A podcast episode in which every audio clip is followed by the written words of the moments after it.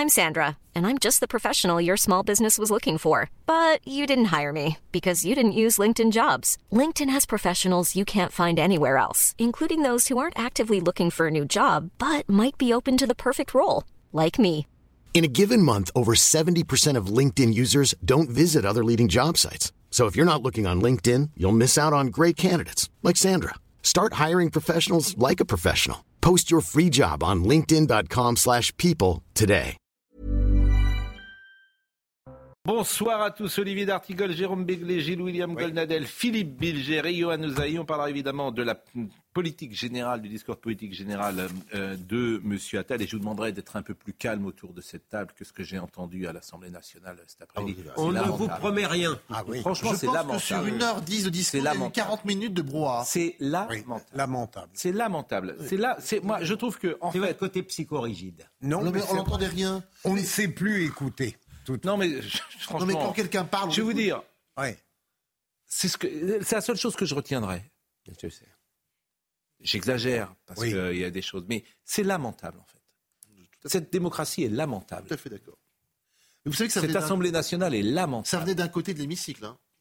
Que, même là, que, que la présidente peu euh, ne puisse pas le rassemblement. dire aux gens, écoutez, écoutez, enfin c'est la moindre des choses. Jamais on a vu ça. Jamais.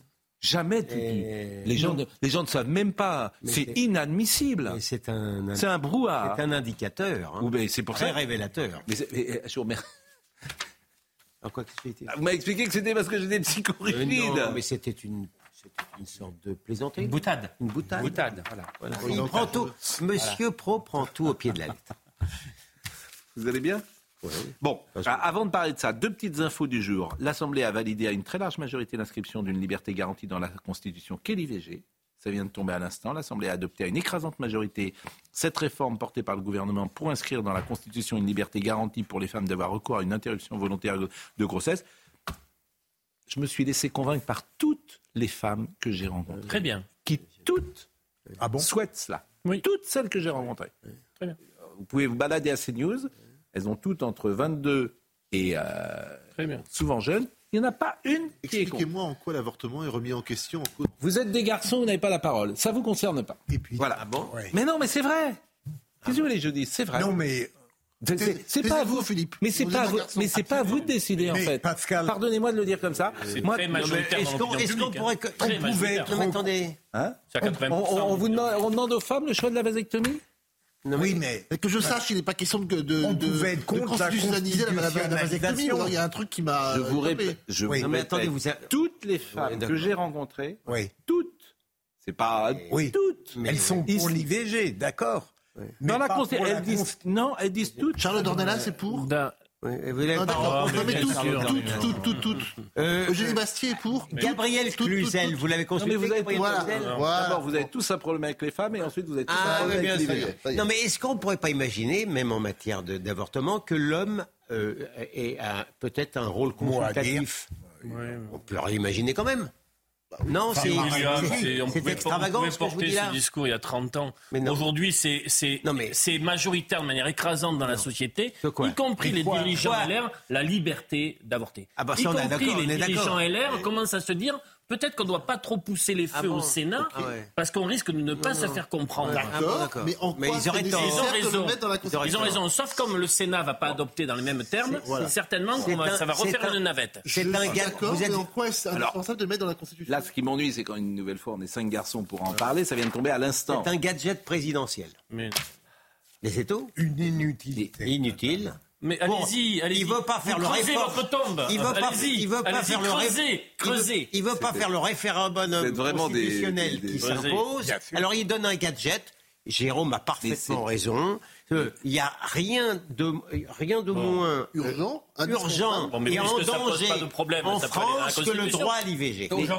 Aujourd'hui, il n'y a pas de difficulté aujourd'hui vis-à-vis de l'IVG, mais euh, ce qui se passera dans 20 ou 30 Ah ans, oui, oui, on n'en sait mais absolument je- rien. Je- je- Ce que vous dites est peut-être euh, juste, Oui. peut-être vous n'entendez pas ce que j'ai dit. Vox populi, comme disait l'autre. Toutes les jeunes femmes euh, que je rencontre en ce moment, elles pensent qu'il y a toujours un danger possible, parce que vous ne pouvez pas vous mettre euh, dans la place, pardonnez-moi, dans le cerveau d'une femme. Elles pensent Et- qu'elles peuvent toujours être en danger, que la société peut toujours les contraindre, que dès qu'il y a un changement euh, de société, c'est elles qui trinquent en premier. Tout ça, vous ne voulez pas l'entendre. Donc elles ont besoin d'une protection. Ah. Vous, elles ont, j'ai pas terminé ma phrase. Elles ont besoin d'une protection et cette protection, c'est la Constitution. Mais ce que je ne comprends pas, Pascal, pourquoi vous allez chercher une vérité absolue de la part d'une moitié de notre humanité Elle sait très bien qu'elle pense. Elle est un peu plus concernée que vous, peut-être par. euh, Attendez, Sauf que la situation. je n'étais pas concerné. Je n'étais- pas concerné par la peine de mort et la situation, la situation enfin, mais- faite aux femmes est un éclairage puissant sur l'état de notre société. Ah oui, d'accord. Ah oui. que les hommes. Euh, il me semble. Eh bien, écoutez, vous savez, C'est- aujourd'hui. ça s'appelle du sexisme. Non. Non, non, non, mais- non. Bon, allez. Rebours. Non, Mais c'est cohérent avec ce que vous dites sur MeToo, c'est Mais cohérent. oui, Non, c'est mais cohérent. Vous avez, vous cohérence. avez un problème, vous, avec ça. Je le Ah sais. ben, je suis contre MeToo aussi. Oui, mais c'est cohérent. Vous n'êtes pas clair. Moi, je suis pour Vous n'êtes pas MeToo. clair. Vous n'êtes Ah, pas je clair sur ces sujets-là. J'essaye, j'essaye d'être cohérent. Enfin, puisque vous fréquentez ces dames, vous pourrez, vous pourrez, vous pourrez, vous pourrez leur dire, vous pourrez leur dire, sans vouloir leur faire peur, que la Constitution aussi, ça peut se modifier. hein. Heureusement que tu n'as pas dit ces jeunes filles. Écoutez, écoutez, ça ne vous enlève rien. Ça ne vous enlève rien. Je n'aime pas les choses inutiles, je n'aime pas les gadgets, je Bon, n'aime bah, pas la démagogie. Arrêtez. C'est tout. Non. Arrêtez. Mais Bon. pas. Euh, avant de parler de... Mais de la même manière, aujourd'hui, il y a quelque chose qui est très intéressant. On pourrait même l'écouter, parce que ça va avec, la société, elle change. Il y a quelque chose que j'ai trouvé de très fort de ce qu'a dit Gabriel Attal. C'est lorsqu'il a dit, bah oui, un Premier ministre peut être homosexuel aujourd'hui en France. Et il l'a dit. Et c'est le cas, oui. Et ben je trouve ça formidable qu'il l'ait dit. Oui. C'est pas ce que j'ai retenu en premier, mais. C'est Non, mais c'est pas son message. Je trouve que ça montre, ça montre. Des, euh, Tenez, écoutez ce qu'il a dit parce que je pense que c'est beaucoup plus important que vous ne le pensez. D'accord avec vous. Je pense que c'est beaucoup plus vrai, important que vous ne le pensez ces choses-là. Beaucoup. Mais simplement, vous, vous êtes né dans un autre monde. Non, mais comment vous dire comment Alors, vous dire écoutez ce qu'il a dit, Gabriel Attal. Je Écoutons. pense que c'est- ça peut être tellement la norme, l'homosexualité, que ça n'est même plus la peine d'y revenir. Voilà ce que je Vous vous trompez. Écoute- Ouais, ouais, Vous ouais, Là, et- En Non, mais écoutons, écoutons ce qu'il a dit là-dessus. Vous voyez, j'avais pas prévu de le passer à ce moment-là, mais écoutons. Être français en 2024, c'est vivre dans un pays dont l'honneur est de se battre pour la stabilité du monde, pour la justice et pour la paix. Être français en 2024, c'est, dans un pays qui il y a dix ans seulement se déchirait encore sur le mariage pour tous, pouvoir être Premier ministre en assumant ouvertement son homosexualité. De tout cela, je vois la preuve que notre pays bouge, la preuve que les mentalités évoluent, la preuve que nous n'avons aucune raison de céder à la fatalité. Alors je n'ai qu'une chose à dire à nos concitoyens. Quelle que soit leur couleur de peau, leur origine, leur adresse, leur croyance, la France est votre pays. Et en France, tout est possible. Madame la Présidente, Mesdames et Messieurs les députés, oui, nous sommes fiers d'être Français. Et avec vous, je veux faire briller cette fierté française. Il y a des choses, par exemple, dans la société française euh, d'aujourd'hui que je n'aime pas, mais ça, je trouve que c'est intéressant. Et pour le coup, c'était pas mieux avant. Oui, d'accord, mais je pense que c'est inutile de dire ça. Non, je C'est la première Euh, fois. Johan C'est la a- première fois. Johan et Ozaï. Mediapart lui reprochait de n'avoir pas l'homosexualité ostentatoire. D'une certaine manière, à la fin d'un discours, ça n'était pas vraiment utile. Eh bien, Moi, je- je l'aime beaucoup. hein, Johan. Moi, je crois précisément que c'était extrêmement important de le dire parce que c'est un message euh, envoyé notamment à la jeunesse pour leur dire d'abord quand on est homosexuel, on peut mener une vie tout à fait normale, on peut réussir. Il y a une partie de la jeunesse aujourd'hui, moins qu'avant, c'est vrai, mais une partie toujours qui souffre de son homosexualité. Le harcèlement scolaire, ça concerne aussi beaucoup, notamment les homosexuels. Il y a des homosexuels aujourd'hui en 2024 qui, dès leur majorité, sont mis dehors par leurs parents. Heureusement, il y a des associations qui font un travail formidable pour recueillir ces jeunes-là. Mais euh, il y a des personnes, des parents qui sont encore véritablement homophobes, qui renient leurs enfants, leur renvoyer ce Le message. mot homophobe n'est sans doute pas vrai Si. pour leurs parents. Je pense que ça, ça, ça Je vous- je vous assure ils que le si, vivent. Pascal, pour- Ils le vivent. Alors ça revient à cela, mais je pense qu'ils peuvent le Pour vivre dans avoir un connu mélange cela, pas de- personnellement, mais autour de moi, je vous assure qu'il y a des cas d'homophobie qui sont véritablement dramatiques, qui mettent ces jeunes dans des situations absolument incroyables. Et envoyer ce message-là, c'est un message d'espoir et de réconfort que je trouve absolument important. Bon, allez, fermons la parenthèse de toute façon parce que Non, mais ça ne m'aurait pas gêné, Oui. ça ne m'aurait pas arrangé non plus que M. Mendès France ou M. Fabius disent qu'on peut être euh, euh, Premier ministre et juif. ça me, ça me, je veux dire, ça, me- ça ne me choque pas, mais ça ne, à mon avis, ça n'apporte rien. C'est tout ce que. Bon, et puis avant de parler du discours de politique générale, dans les infos du, du jour, la France insoumise n'est pas la bienvenue. D'après le Parisien, plusieurs familles de victimes des attaques du 7 octobre ont adressé une lettre au chef de l'État. Ils demandent d'interdire aux représentants de l'LFI de prendre part à l'hommage national qui sera organisé aux Invalides le 7 Eh ben, je février. trouve ça très bien. C'est vrai que si je suis juif, Exactement. je ne vais pas euh, dans une manifestation le 7 février où il y a des gens de la France insoumise. Absolument. Ça, je pense que euh, ça me paraît quand même, euh, euh, pour le moins difficile Mais de me déplacer. je ne sais pas s'ils iront, mais ils vont se faire recevoir. Je ne pense pas que ça soit une question de judéité. Je crois que c'est une question d'humanité. Juif ou pas, compte tenu de la, compte tenu de la, la manière de ce- dont se sont comportés ce parti que je considère maintenant comme antisémite, et certainement pas hypocrite puisqu'il dit les choses, et, et- et- et- Absolument. et servile par rapport au Hamas, euh, je comprends parfaitement et j'approuve cette démarche. Maintenant, ils font, on ne peut pas leur interdire hein, sur, La le plan, dernière sur le plan déclaration. Mélenchon sur le fait que ça n'est pas un pogrom, Oui. hein, C'est et qu'on a voulu tuer des Israéliens et pas des Juifs, c'est tout de même hallucinant. Pourquoi, pourquoi iraient-ils manifester et apporter leur soutien aux victimes du terrorisme en Israël alors qu'ils considèrent que ça n'est pas du terrorisme? Ça n'a aucun sens. Mais ils on sont peut pas pas, contradiction. on peut pas dire tout et son contraire. On peut pas cracher en l'air sans qu'un beau jour on paye les conséquences de ces propos euh, délibérément provoquants, choquants, euh, violents, etc. Donc que ces gens-là soient pas euh, les bienvenus à l'hommage, je crois que c'est le 7 février. Eh bien, je trouve ça assez normal. Il faut avoir un peu de cohérence aussi et supporter les avanies de ce qu'on peut dire et des erreurs qu'on peut prononcer. Mais de toute façon, ils, ils ne pourront pas y aller. Ils ne pourront pas y aller. Ils, Oh, ils se- mais- ils seront accueillis d'une telle manière qu'ils ne pourront pas y C'est aller. souvent à ça qu'on les reconnaît. Mathilde Panot a dit qu'elle irait. C'est un peu le sujet. Je, pense que ça me paraît très compliqué. William, J'aurais aimé vous entendre. Sur ce sujet, depuis le 7 octobre, vous pensez que j'ai une difficulté d'expression pour dénoncer les propos Des de la insoumis. France insoumise? Jamais. Dès, dès- dès le 8 octobre, d'ailleurs. Parfait. Mais je pense que ils ne pourront pas y aller. Non. Je pense- Que le climat ne leur permettra pas d'y aller. Gabriel Attal, cet après-midi. Euh, donc, euh, vous l'avez écouté entièrement? Pratiquement les Bon. trois quarts. D'abord le brouillage, on l'a dit tout à l'heure, mais c'est Il venait où- d'où le brouhaha? Plutôt à gauche de l'hémicycle. Oui. Euh, Et je- alors non seulement brouillard, mais des gens parlaient en Mais même oui, temps mais permanent, permanent, En fait, permanent. des- mais, mais les gens de la, les gens de la France insoumise, au-delà de tout, c'est des gens mal élevés. Bien sûr. Mal élevés. Ils n'ont pas reçu d'éducation, manifestement, ou ils l'ont oublié.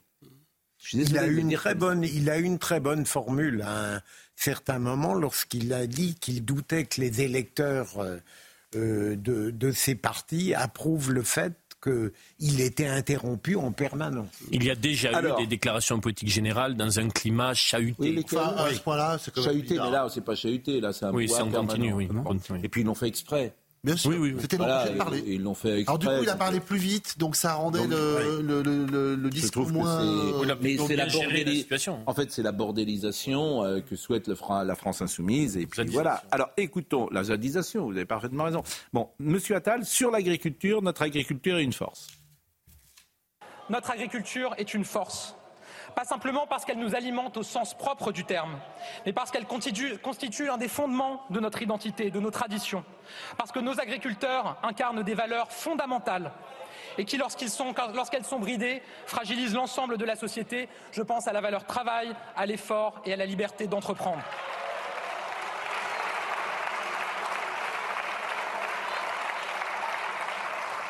Notre agriculture est une force et notre fierté aussi. Alors je le dis ici solennellement, il y a et il doit y avoir une exception agricole française. Je suis lucide. Je suis lucide face à l'empilement des normes, face aux décisions qui tombent d'en haut et qui parfois tombent d'on ne sait où. L'agriculture doute, elle aussi, et elle attend des réponses et des solutions. Nous serons au rendez-vous sans aucune ambiguïté. Quand même très compliqué de la représentation nationale. Enfin, c'est là que on peut pas d'un côté demander du respect à des élèves dans une classe quand ils écoutent leur prof et dans le même temps soi-même se conduire n'importe comment. Surtout que, pardon, c'est le Premier ministre et c'est la déclaration du politique général. Donc c'est le moment fort de l'arrivée du Premier ministre. Euh, Est-ce qu'on aurait fait ça quand, euh, euh, je compare pas évidemment, quand Jacques Chaban-Delmas a fait son discours sur la nouvelle société? Non. Alors, c'est peut-être une importance un peu différente, mais comme il y avait un respect, il y avait une écoute, même quand on n'était pas d'accord avec l'orateur, on prenait note de ce qu'il disait et après, on répondait pour dire je suis d'accord, pas d'accord, etc. Là, c'est, je trouve que c'est et en c'est, même c'est, c'est de la cour de classe de, de, de, de en troisième. même Mais temps, non, c'est une AG. oui. C'est une AG, C'est oui. une AG, c'est même pas en C'est troisième, ils sont gentils, c'est, Oui, oui, ils oui, écoutent. mais- C'est une AG. Oui. Mais C'est une AG de première année de droit. d'autres C'est la discours- corpo de droit. de D'autres discours de politique générale, De il n'y- sociaux. il n'y avait pas C'est la dans- corpo de sociaux. Il n'y avait pas dans ce brouhaha tout de même une, une hostilité, voire une haine. Euh, C'était des potaches qui écoutaient, qui parlaient. On en a entendu d'autres qui étaient beaucoup plus interrompus et de manière beaucoup plus vigoureuse.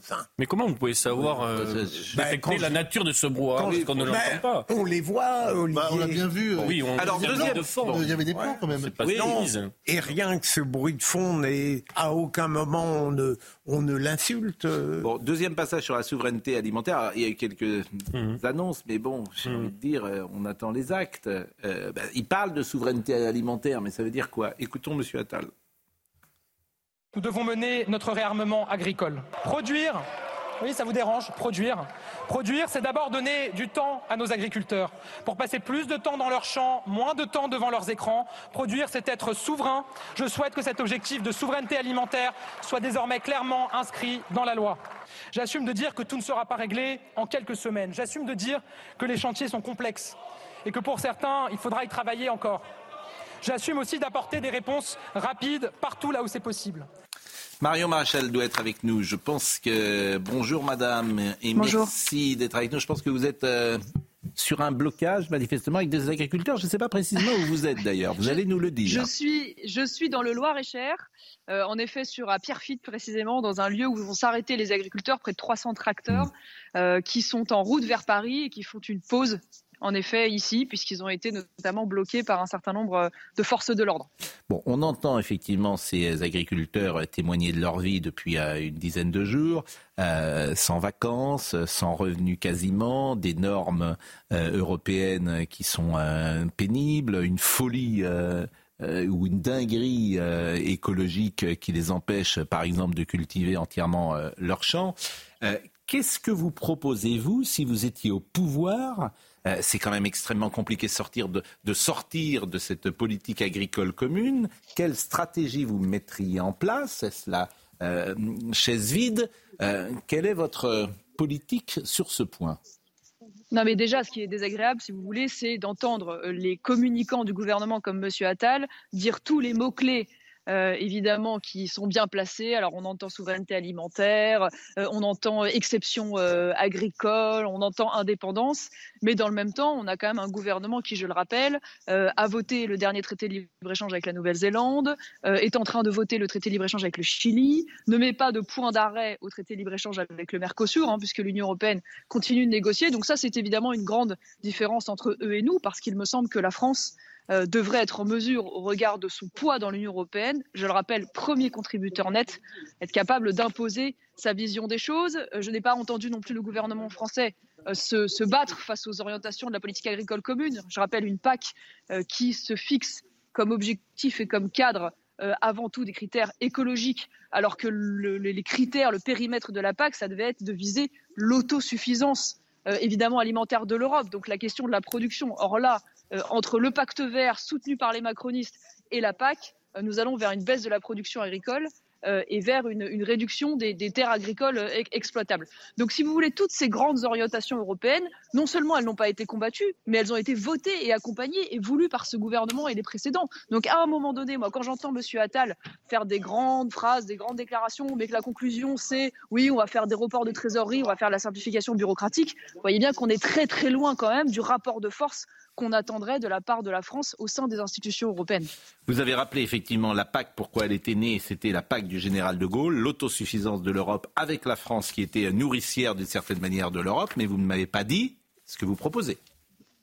Ah bah c'est très simple, si vous me dites comment engager un rapport de force, je vous l'ai dit, la France est le premier contributeur net euh, de l'Union européenne, c'est le pays aujourd'hui qui donne le plus et qui donne plus qu'il ne reçoit. Je peux vous dire que si demain la France fait la politique euh, de la chaise vide, si elle change ses stratégies d'alliance avec des pays qui ont des intérêts en commun, si elle dit je ne verserai plus l'argent tant qu'on ne reverra pas euh, les objectifs aujourd'hui à la fois de la PAC, quand on ne mettra pas fin au pacte vert et à ce tsunami réglementaire qui va s'abattre sur les agriculteurs, je ne verserai plus l'argent. Croyez-moi, on pourrait être, il me semble, euh, entendu quand on est euh, la France et un gouvernement volontaire. Il me semble que Viktor Orban, qui appartient à un pays beaucoup moins important sur le plan économique et démographique, lui arrive à utiliser des moyens de pression, arrive à utiliser les leviers de veto pour obtenir un certain nombre de choses et défendre les intérêts de son pays. Pourquoi la France ne serait pas capable de faire la même chose?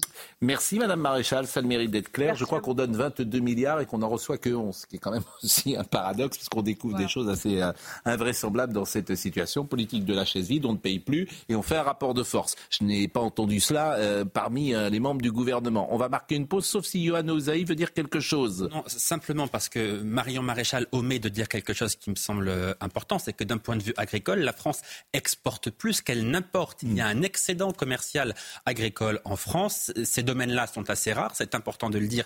Elle ne l'a euh, pas dit et, à mon avis, euh, elle, Il est plus faible qu'il ne l'a été. elle, elle commet une... Enlevez le vin et les Ouais. céréales, vous verrez que certaines filières euh, s'ouvrent. Il est, il est plus faible. En fait, les autres pays ont un excédent souvent supérieur au nôtre, pour des raisons évidemment que j'ai du mal à Et, expertiser. et Marion Maréchal commet une erreur, me semble-t-il, sur le Mercosur, parce que la France s'y oppose désormais euh, fermement. Il y a des négociations en cours au niveau de l'Union Euh, européenne. C'est pas Mais- aussi clair que vous le dites. Mais, mais- mais sans, sans l'accord de la France, qui pour l'instant y est fermement opposé, je ne vois pas comment cet accord pourrait voir le jour. Je suis d'accord avec vous, mais comme toujours, euh, Emmanuel Macron va financer sur le marché. aujourd'hui. Hein. Vous trouvez Ah, je- je trouve Vous trouvez qu'il a été très Ah, clair sur le Mercosur aujourd'hui. Alors déjà, les fois où euh, Emmanuel Macron est très clair, faut, faut vraiment euh, me, me- me- me le dire. Et sur le Mercosur, je, je, je, Tout ce dit Mario je- Maréchal par ailleurs. je vous assure, on verra il- jeudi, on oui, verra jeudi, mais, mais- euh, il va, parce qu'en fait, tu vas peut-être pas signer aujourd'hui, mais tu vas signer dans six mois. Tu vas décaler ça.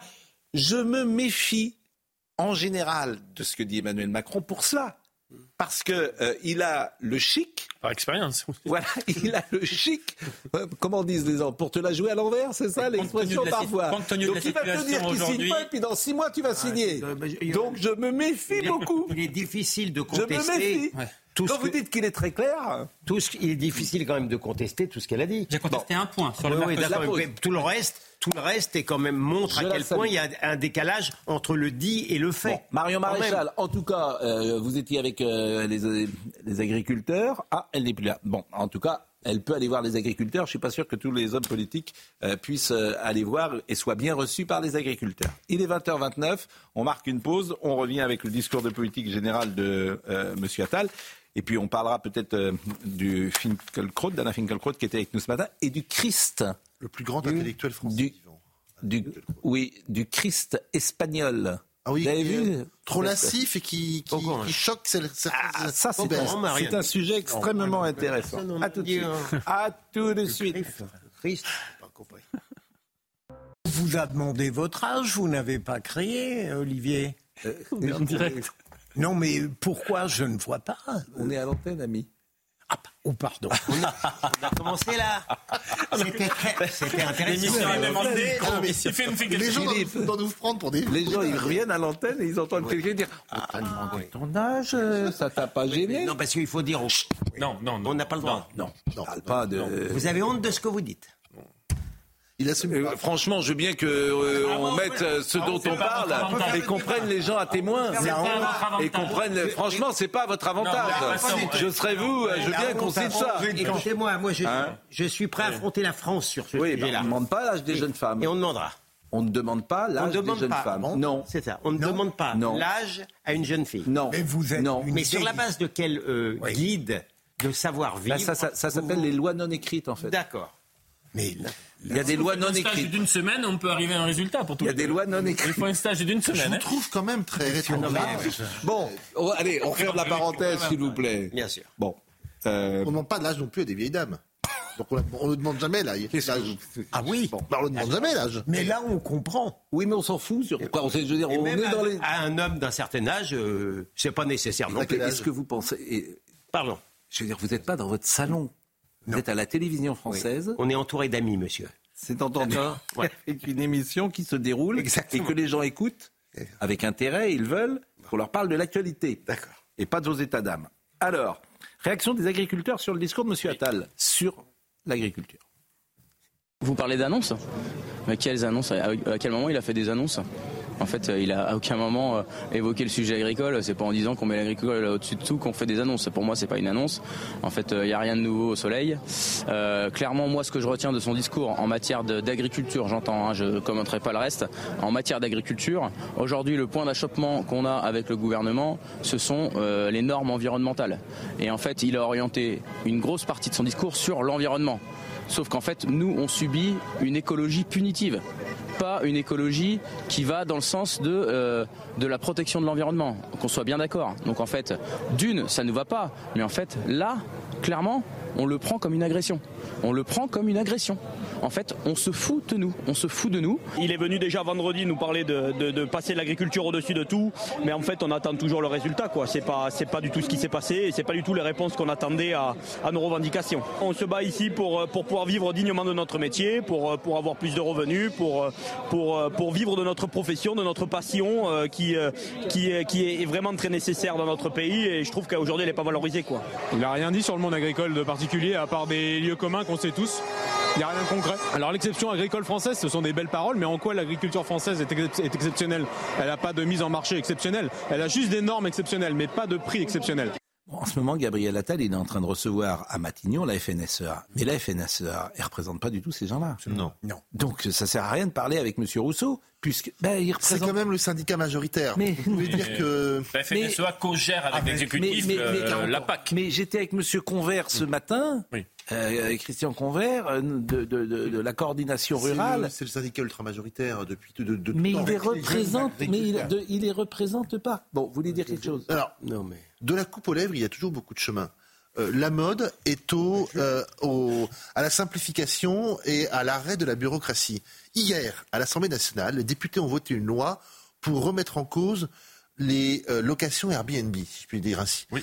Et alors, j'ai regardé maintenant les paperasseries, les autorisations qu'il va falloir faire, mais c'est incroyable. Le matin, on vous dit, on simplifie tout, on arrête d'emmerder les propriétaires. par exemple, le truc. Par exemple. C'est-à-dire que maintenant, il va falloir, entre court terme et moyen terme, il y a des exceptions selon les villes que vous, de lesquelles vous habitez. Ça va être aussi selon les, les, les, saisonnalités. Jusqu'à tant de jours, c'est une formule. Après, à, partir de tant de jours, c'est une autre formule. C'est incroyable. On vous dit on simplifie, on simplifie. Et quand on vote une loi, elle est incompréhensible. Il faut six mois pour arriver à. Moi, j'ai pas envie de louer un, appartement. Mais... Vous avez un appartement. Vous avez un appartement à, louer. On dirait qu'il n'y a pas de d'avoir un appartement à louer. Je ne loue pas d'appartement, je ne l'ai jamais fait. Petites chambres de bonne, quelques petites chambres de bonne. voir concrètement comment on s'y faisait. Il y a une passion qui se dégage de ton. Il y a une passion qui se dégage de ton propos qui ah fait que très certainement tu es touché par le dispositif.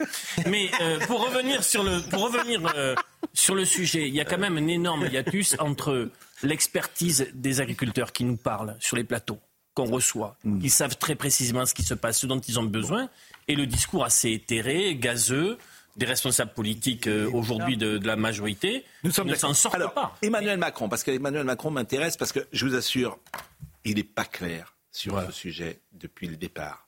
Euh, comme toujours. Alors, là, comme souvent. Donc là, je l'attends au Conseil euh, oh européen. Je l'attends sur sa position. Demain, après. Là, par exemple, vous allez écouter ce qu'il dit. Il s'est exprimé déjà. Et il a dit, c'est pas que l'Europe. Parce qu'en fait, dans son ADN, il est un Européen convaincu, un mondialiste convaincu. Or, ça ne marche pas avec l'agriculture. C'est ça, sans doute, ce qu'on devine. Il faut une exception agriculturelle sans doute. Euh, euh, Gabriel Attal. Oui, mais il aura beaucoup de mal. Il aura beaucoup de mal. Il aura beaucoup de mal. Il aura beaucoup de mal à se déjuger parce que c'est son ADN. Alors écoutez, Monsieur Macron. Quand on regarde les choses, euh, les fruits et légumes, le maraîchage, la viticulture dans certaines régions, je pense en particulier l'Hérault, le Gard, l'élevage, la volaille, ont connu des difficultés ces derniers mois. Mais je pense que ce serait de la facilité de tout mettre sur le dos de l'Europe. Rien faire sans l'Europe. Bon bah oui, mais donc là, là on a la pensée macronienne en fait. Alors je, vais vous dire le contraire. Donc on a la pensée macronienne. C'est chimiquement mais Il a raison. Il a raison. Il n'y a pas que, c'est pas que de la faute de l'Europe.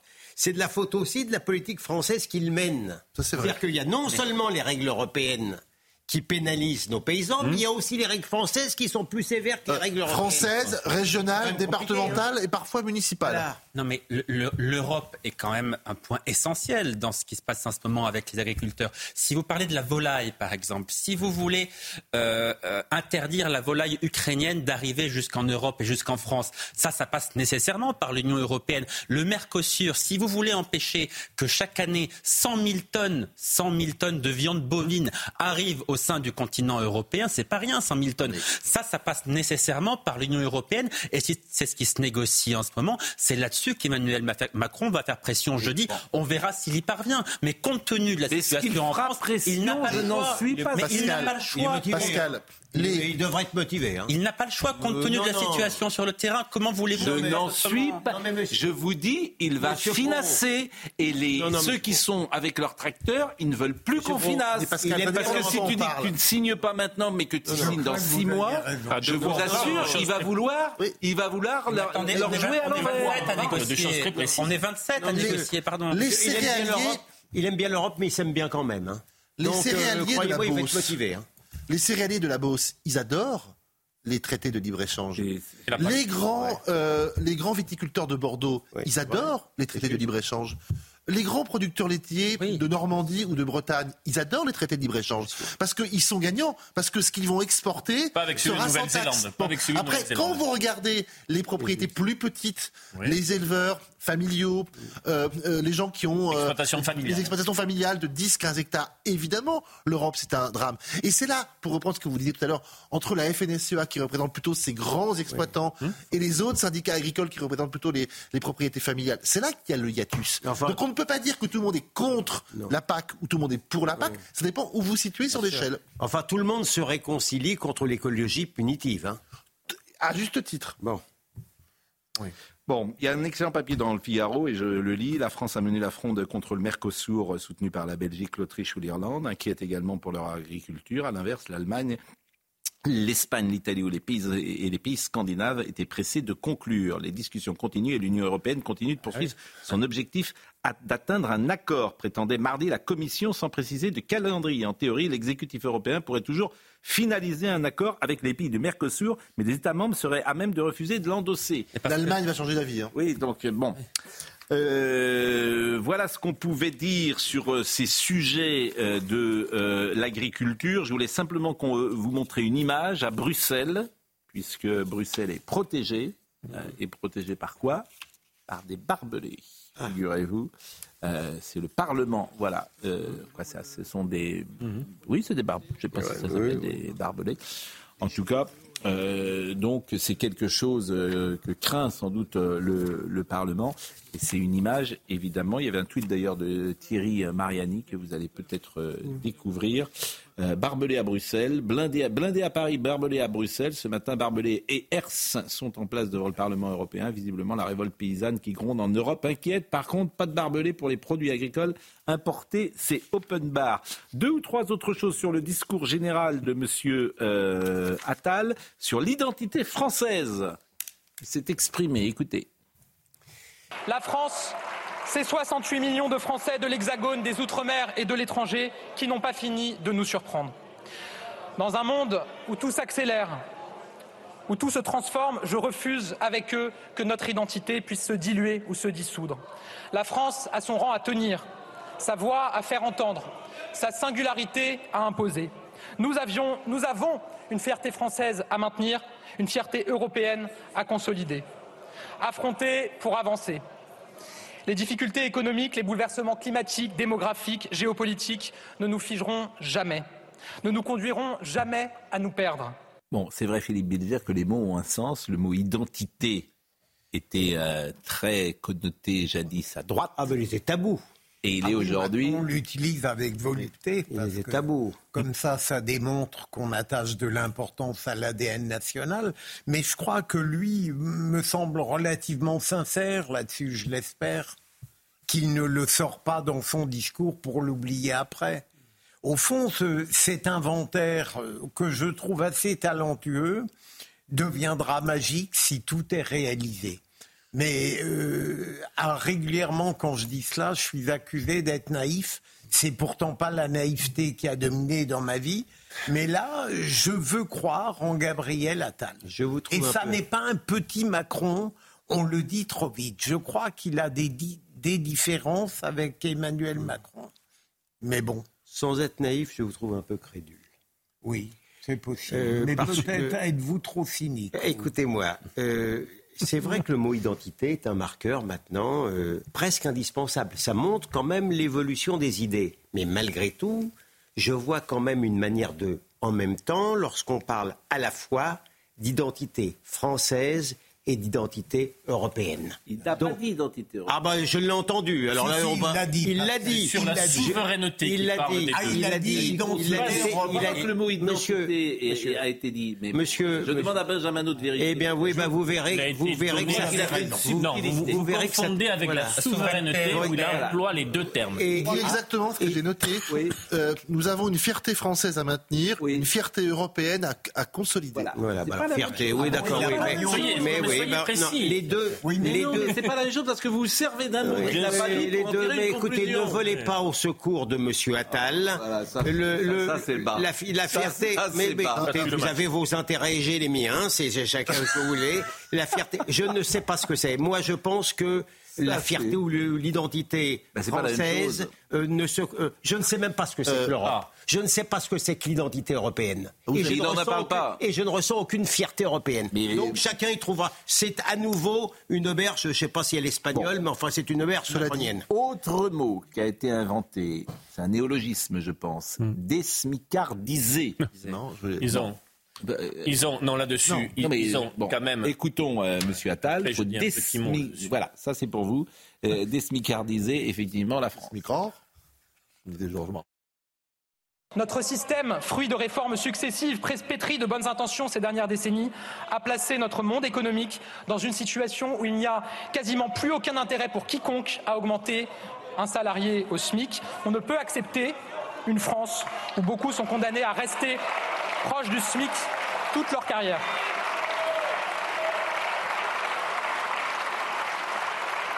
La progression salariale doit toujours permettre de récompenser l'effort et le, et le mérite. Alors oui, j'assume de le dire, il faut désmicardiser la France. Dès le prochain projet de loi de finances, en nous appuyant sur les propositions de parlementaires, de partenaires sociaux et sur un certain nombre de travaux d'experts qui sont actuellement conduits, nous commencerons à réformer ce système.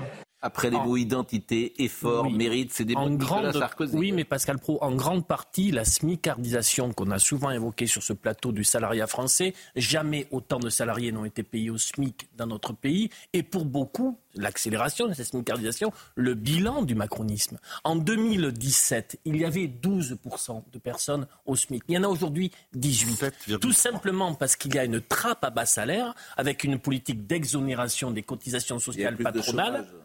Avec des exonérations de cotisations sociales patronales, qui fait qu'aujourd'hui, un employeur préfère embaucher au SMIC et que, comme il n'y a pas euh, de, de, de- Vous préférez un SMIC ou l'allocation chômage Comme le SMIC, laissez-moi terminer, comme le SMIC est corrélé à l'inflation, ce qui n'est pas le cas pour les grilles de salaire, ça On a compris. une France des bas salaires. J'ai- Et je suis obligé c'est un de. drame. Je suis d'accord. Je suis obligé de vous couper parce qu'il y a une image que je voulais vous montrer, c'est les blindés. Alors, euh, le mot blindé déjà, il est fort, et l'image des blindés, évidemment, ça fait réagir. Ça, c'est des blindés euh, qui se déplacent et qui vont à la rencontre, si j'ai bien compris, euh, des euh, tracteurs. Je ne sais pas où on est là, d'ailleurs, Benjamin. On est sur l'A6. Euh, on est à combien de kilomètres de Paris?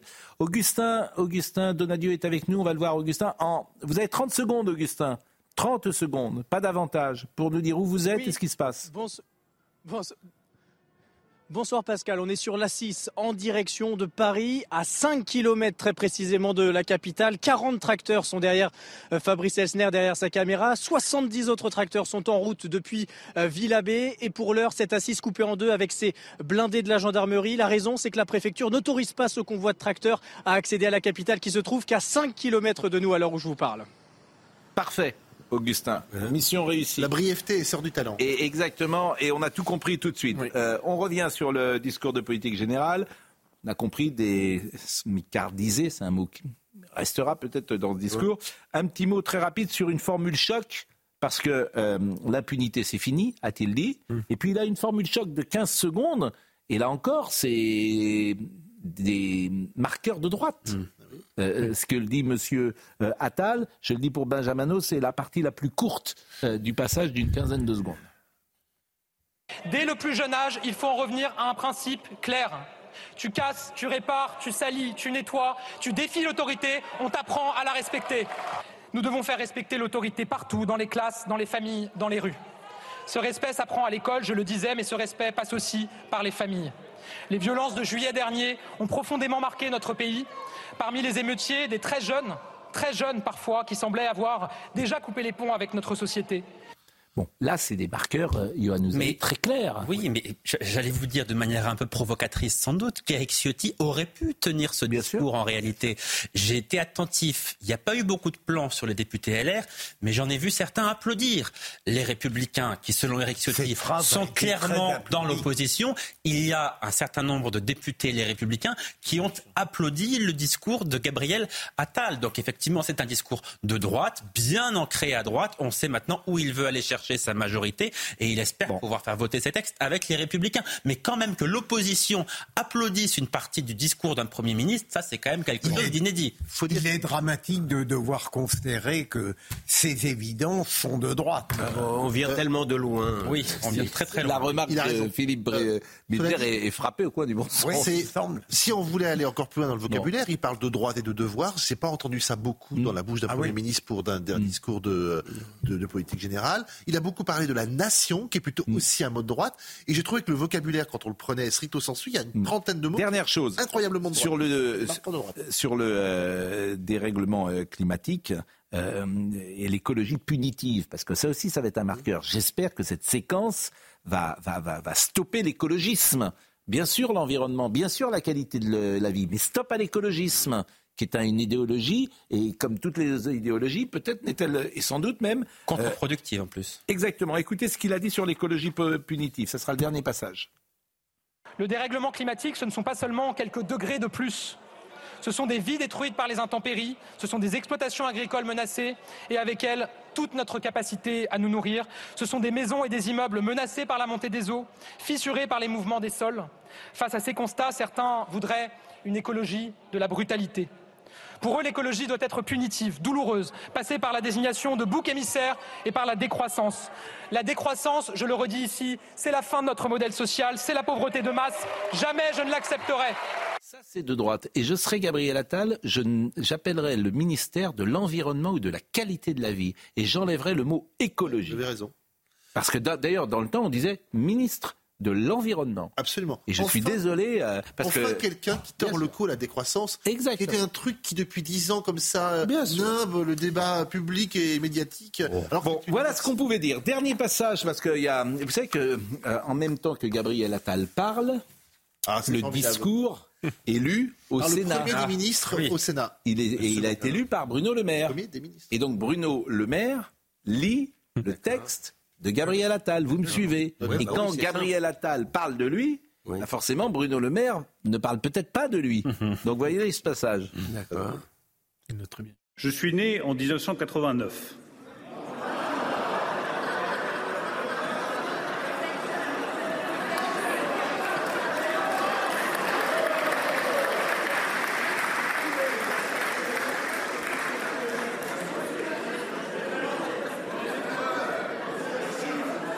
Monsieur le ministre. Moi, non, mais allez-y.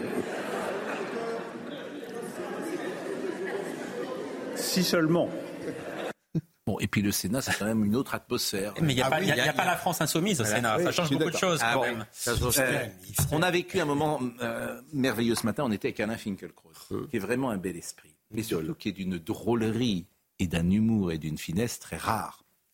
Et euh, vous voyez son nouveau livre, il parle de lui, il parle de l'amour, et puis il part en colère parce que sur les emails aujourd'hui on dit bonjour, on ne dit plus monsieur, cher monsieur, euh, avec euh, toute la gradation possible, on dit bonjour et ça, ça l'horripile, ce bonjour.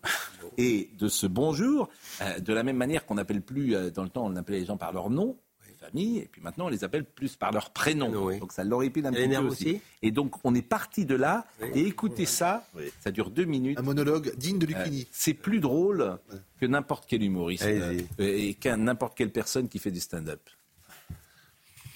Le patronyme a disparu. Vous m'avez appelé pro. Le prénom a disparu. Maintenant, il n'y a plus rien. Il y a bonjour.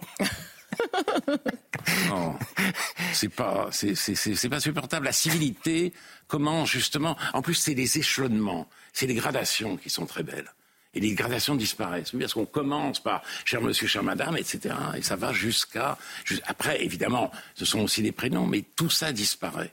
Mm. C'est vraiment dommage. C'est exactement comme dans le vocabulaire, si vous voulez, je le dis à la fin, le mot sympa. Mot sympa qui est un Attila, qui détruit effectivement toutes les nuances, adorable, captivant, merveilleux, sublime. Donc un jour, j'ai prêté un livre d'Henry James, euh, Retour à Florence, et la personne me l'a rendu en disant, c'est très sympa. Imaginez Henry James sympa. C'est une chose qui ne peut pas arriver. C'est pas, c'est pas possible. Henry James, il n'a jamais de sa vie été sympa. et en plus, par rapport à la littérature, avec cette espèce de, de, de kaléidoscope de sensations et euh, euh, euh, le style d'Henry James, c'est vraiment dommage. Oui, mais bon, mais la personne avec qui vous l'aviez prêté, euh, j'imagine que c'était une personne qui avait un certain en plus niveau culturel, qui était capable de recevoir ce, livre, autrement vous ne lui auriez pas prêté. Oh, peut-être que si, peut-être que si, ça s'est fait dans des conditions. Bon, et, euh, alors... mais effectivement, effectivement, vous avez raison. Euh, des gens qui ont fait, qui ont des bacs plus 6, plus 7, plus 8, hmm. ils vous bombardent de super et de sympa. Hmm. Oh, c'est super, ouais, vous venez. On a passé un moment merveilleux et je vais vous dire, on veut bien tous être vassal quand le suzerain est grand. Et son intelligence, sa culture, euh, sa hauteur de vue, euh, était un bonheur avec Charlotte, son humour. Moi, on me dit souvent que je coupe les gens quand je parle. Je ne l'ai pas coupé. Je ne l'ai pas coupé parce que. Euh, mais parce que ce qu'il dit est Formidable. Mais... plus intéressant que ce que vous dites vous. Hein, et, on était, on était, on était. Vous avez vu le sourire de Charlotte quand elle l'écoute? Bon. Et ça, c'est là. Pour le coup, c'est le monde d'avant. C'est-à-dire qu'on écoutait ces gens-là. Non, mais enfin, c'est un. Finkielkraut, ce qui est très intéressant, c'est un mécontemporain devenu immortel. Vous voyez ce que je veux dire? C'est que c'est, on, voit maintenant, on voit maintenant la pertinence de, de sa pensée. Hmm. Et je pense que, je pense que c'est difficilement contestable ce qu'il dit là. Oui, mais c'est ah autre chose. C'est une atmosphère. Vous voyez, c'est d'une drôlerie, c'est d'une intelligence. Parce qu'il ne se prend pas au sérieux. Comme tous les gens intelligents, ils se prennent pas au sérieux. Oui, mais ce qu'il dit, il le, ressent beaucoup plus douloureusement que nous tous euh, oh additionnés, peut-être. Je pense que son siège est fait. Hein. Laissez parler, Philippe. Je trouve qu'il s'est un peu apaisé depuis qu'à l'Académie française, à une certaine époque, je le vivais un peu comme un, un Savonarole un peu médiatisé. Il y a, il y a on vous non, mais vous ah, mais il y a Savonarole, non, mais c'était un imbécile, Savonarole. Non, non, c'était quelqu'un de très... Euh, non, non, c'était quelqu'un de très remarquable. Savonarole Qui s'indignait, qui dénonçait, qui, qui fustigeait. Il a mal fini. oui, il a mal fini. Mais, non, mais, non, mais, s'il vous plaît, il y avait de ça une certaine Vous parlez trop. Non, mais il est apaisé maintenant. Il est apaisé. Dernière chose, parce qu'on en a parlé ce matin, et ça, ça m'a vraiment intéressé. Vous avez vu l'image du Christ? Il y a les fêtes sévillanes. Oh, très belle. Euh, qui euh, arrivent. Et vous avez euh, Semana Santa, Séville 2024. C'est les processions de la Semaine Sainte qui commémorent la passion, la mort et la résurrection du Christ. Et il y a un artiste qui a mis en scène ce Christ qui interroge, on va pas se raconter de salade, bien sûr que c'est pas la représentation classique du Christ, le Christ est en croix, là il n'est manifestement, s'il était descendu de la croix, il y aurait des stigmates, c'est pas le cas, et convenez que euh, on peut voir cette image et, considérer que le Christ est sexualisé, c'est ce que mm. euh, reprochent d'ailleurs euh, certains hommes politiques. Euh, en Espagne où il y a un véritable tollé. Hein. Une pétition a été lancée, euh, elle a été signée par 10 000 personnes, elle appelle à défendre la tradition et la ferveur religieuse de Séville face à cette œuvre. Euh, alors le, comment dire l'artiste a dit pour voir de la sexualité dans mon Christ il faut être malade. Bon, les personnes qui ont dit du mal de mon travail ont besoin d'un peu de culture artistique, a dit Monsieur Garcia. et puis les organisateurs ont dit elle représente la partie lumineuse de la Semaine Sainte dans le style propre à la à ce peintre prestigieux. Donc je voulais vous citer. Je voulais vous montrer cette image. Je ne sais pas si vous avez une belle communication pour la jeune génération, peut-être. Oui, oui. Sortir un peu de l'imaginaire qui est le vôtre. Oui, oui. la modernité de l'Église, ça, c'est toujours un débat. On peut en parler. Elle n'est pas là pour être moderne, l'Église. Pardonnez-moi de le dire comme ça. Je pense que même de parler au plus grand nombre. Je pense que Vatican II bah, j'ai peur que Vatican II euh, soit une erreur historique, si vous me permettez. Bah, et que la messe en latin.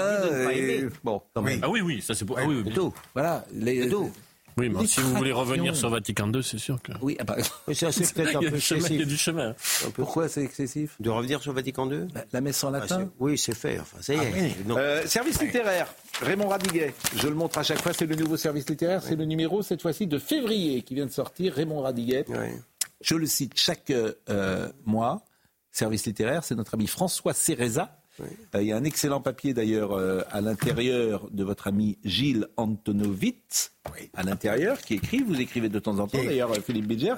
il y a les 60 ans de la mort de Cocteau, c'est Bernard Morlino qui a fait un papier, il y a Stéphanie Deor qui collabore également et qui a parlé d'un excellent livre de, de qui? D'ailleurs, de Vincent Roy, euh, notamment Vincent Roy. Euh, Napoléon, mon amour, c'est euh, notre camarade Jean-Marie Roy. Service littéraire, abonnez-vous. Service littéraire, je le dis à chaque fois parce qu'il faut aimer sauver la littérature et c'est notre ami François Cereza. Gilles Antonovitch, Josier Giovanni, Histoire d'une rédemption, c'est vous qui m'avez apporté ça? Absolument, hein, ça sort le 14 février. Édition Glyphe. Je ne le connaissais pas. Monsieur Ben Ki-moon, c'est à vous. Il est 21h01. Tremblez, petit Parisien, tremblez, tremblez. Tremblez, bourgeois. parce que tremblez, il y aura bientôt peut-être plus rien à manger dans votre assiette. C'est pas grave, vous ne mangez pas de, légumes. Mais enfin, tremblez pour vos légumes. Ce soir, ce soir regardez, les blindés, sont là pour empêcher les, agriculteurs de, s'approcher de Paris. Il y a beaucoup d'agriculteurs à, à, Régis. On va faire le point exactement sur ce qui se passe parce qu'effectivement, la capitale est euh, prise en tenaille. Alors, les agriculteurs, on va pas ils vont pas rentrer dans, Paris. Cela dit, ceux qui veulent travailler demain matin et essayent de rentrer dans Paris, ça va être compliqué. Mais on va faire le point. Et on va parler de tout ça avec Hervé Bricourt, qui est agriculteur, et Gord de, de Fournas, qui est député euh, RN, notamment. Bon, nous aussi, on avait des blindés, en tout cas vous surtout. Et euh, c'était un plaisir de passer. Euh, comment? Partager D'être avec vous. Vous êtes un peu chafouin ce soir. Non, je, parce qu'on n'avait pas débattu sur la légitimité ou pas de bloquer, et ça manquait un peu au débat. Mais je me suis fait insulter toute la soirée parce que j'avais dit qu'il fallait arrêter un tout petit Alors évidemment, Jakubowicz, parce que je savais, je pensais à lui en disant ça, Vatican II, une erreur, nostalgique du mythe du juif déicide, évidemment. Eh ben oui, sur c'est pourtant ce que vous avez dit, monsieur Pro. Oui, évidemment vous jugera sur ce point, mais je sais très bien, je, je, pensais à lui en disant ça, mais on est très en eh ben, retard. je ne pensiez pas à moi. Mais il a raison, Alain Jakubowicz, et je le salue. Il a raison, absolument. Je le salue. Mais sur la Jakubowicz, vous savez ça Eh ben c'est très bien. Eh mais ben. on est très en retard. Florian Doré était avec nous aujourd'hui, Nicolas Baillet était à la réalisation, David Tonnelier était à la vision, Jean-François Couvlar au son, Benjamin No, Marwan Saïr et Florian Doré. Toutes ces émissions sont retrouvées sur cnews.fr. À demain matin. Mom deserves the best, and there's no better place to shop for Mother's Day than Whole Foods Market. They're your destination for unbeatable savings, from premium gifts to show-stopping flowers and irresistible desserts. Start by saving 33% with Prime on all body care and candles. Then get a 15-stem bunch of tulips for just $9.99 each with Prime. Round out Mom's menu with festive rosé, irresistible berry chantilly cake, and more special treats. Come celebrate Mother's Day at Whole Foods Market. Mom deserves the best, and there's no better place to shop for Mother's Day than Whole Foods Market. They're your destination for unbeatable savings, from premium gifts to show-stopping flowers and irresistible desserts. Start by saving 33% with Prime on all body care and candles. Then get a 15-stem bunch of tulips for just $9.99 each with Prime. Round out Mom's menu with festive rosé, irresistible berry chantilly cake, and more special treats. Come celebrate Mother's Day at Whole Foods Market.